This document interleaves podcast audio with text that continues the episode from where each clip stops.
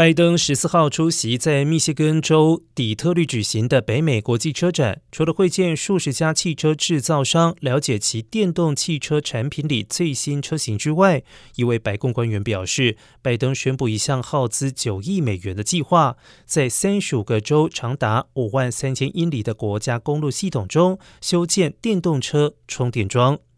此前，拜登已经通过两党基础建设法案、降低通膨法和晶片与科学法案，宣布了近八百五十亿美元的私营部门投资，增加了美国电动车、电池还有电动车充电桩的产量。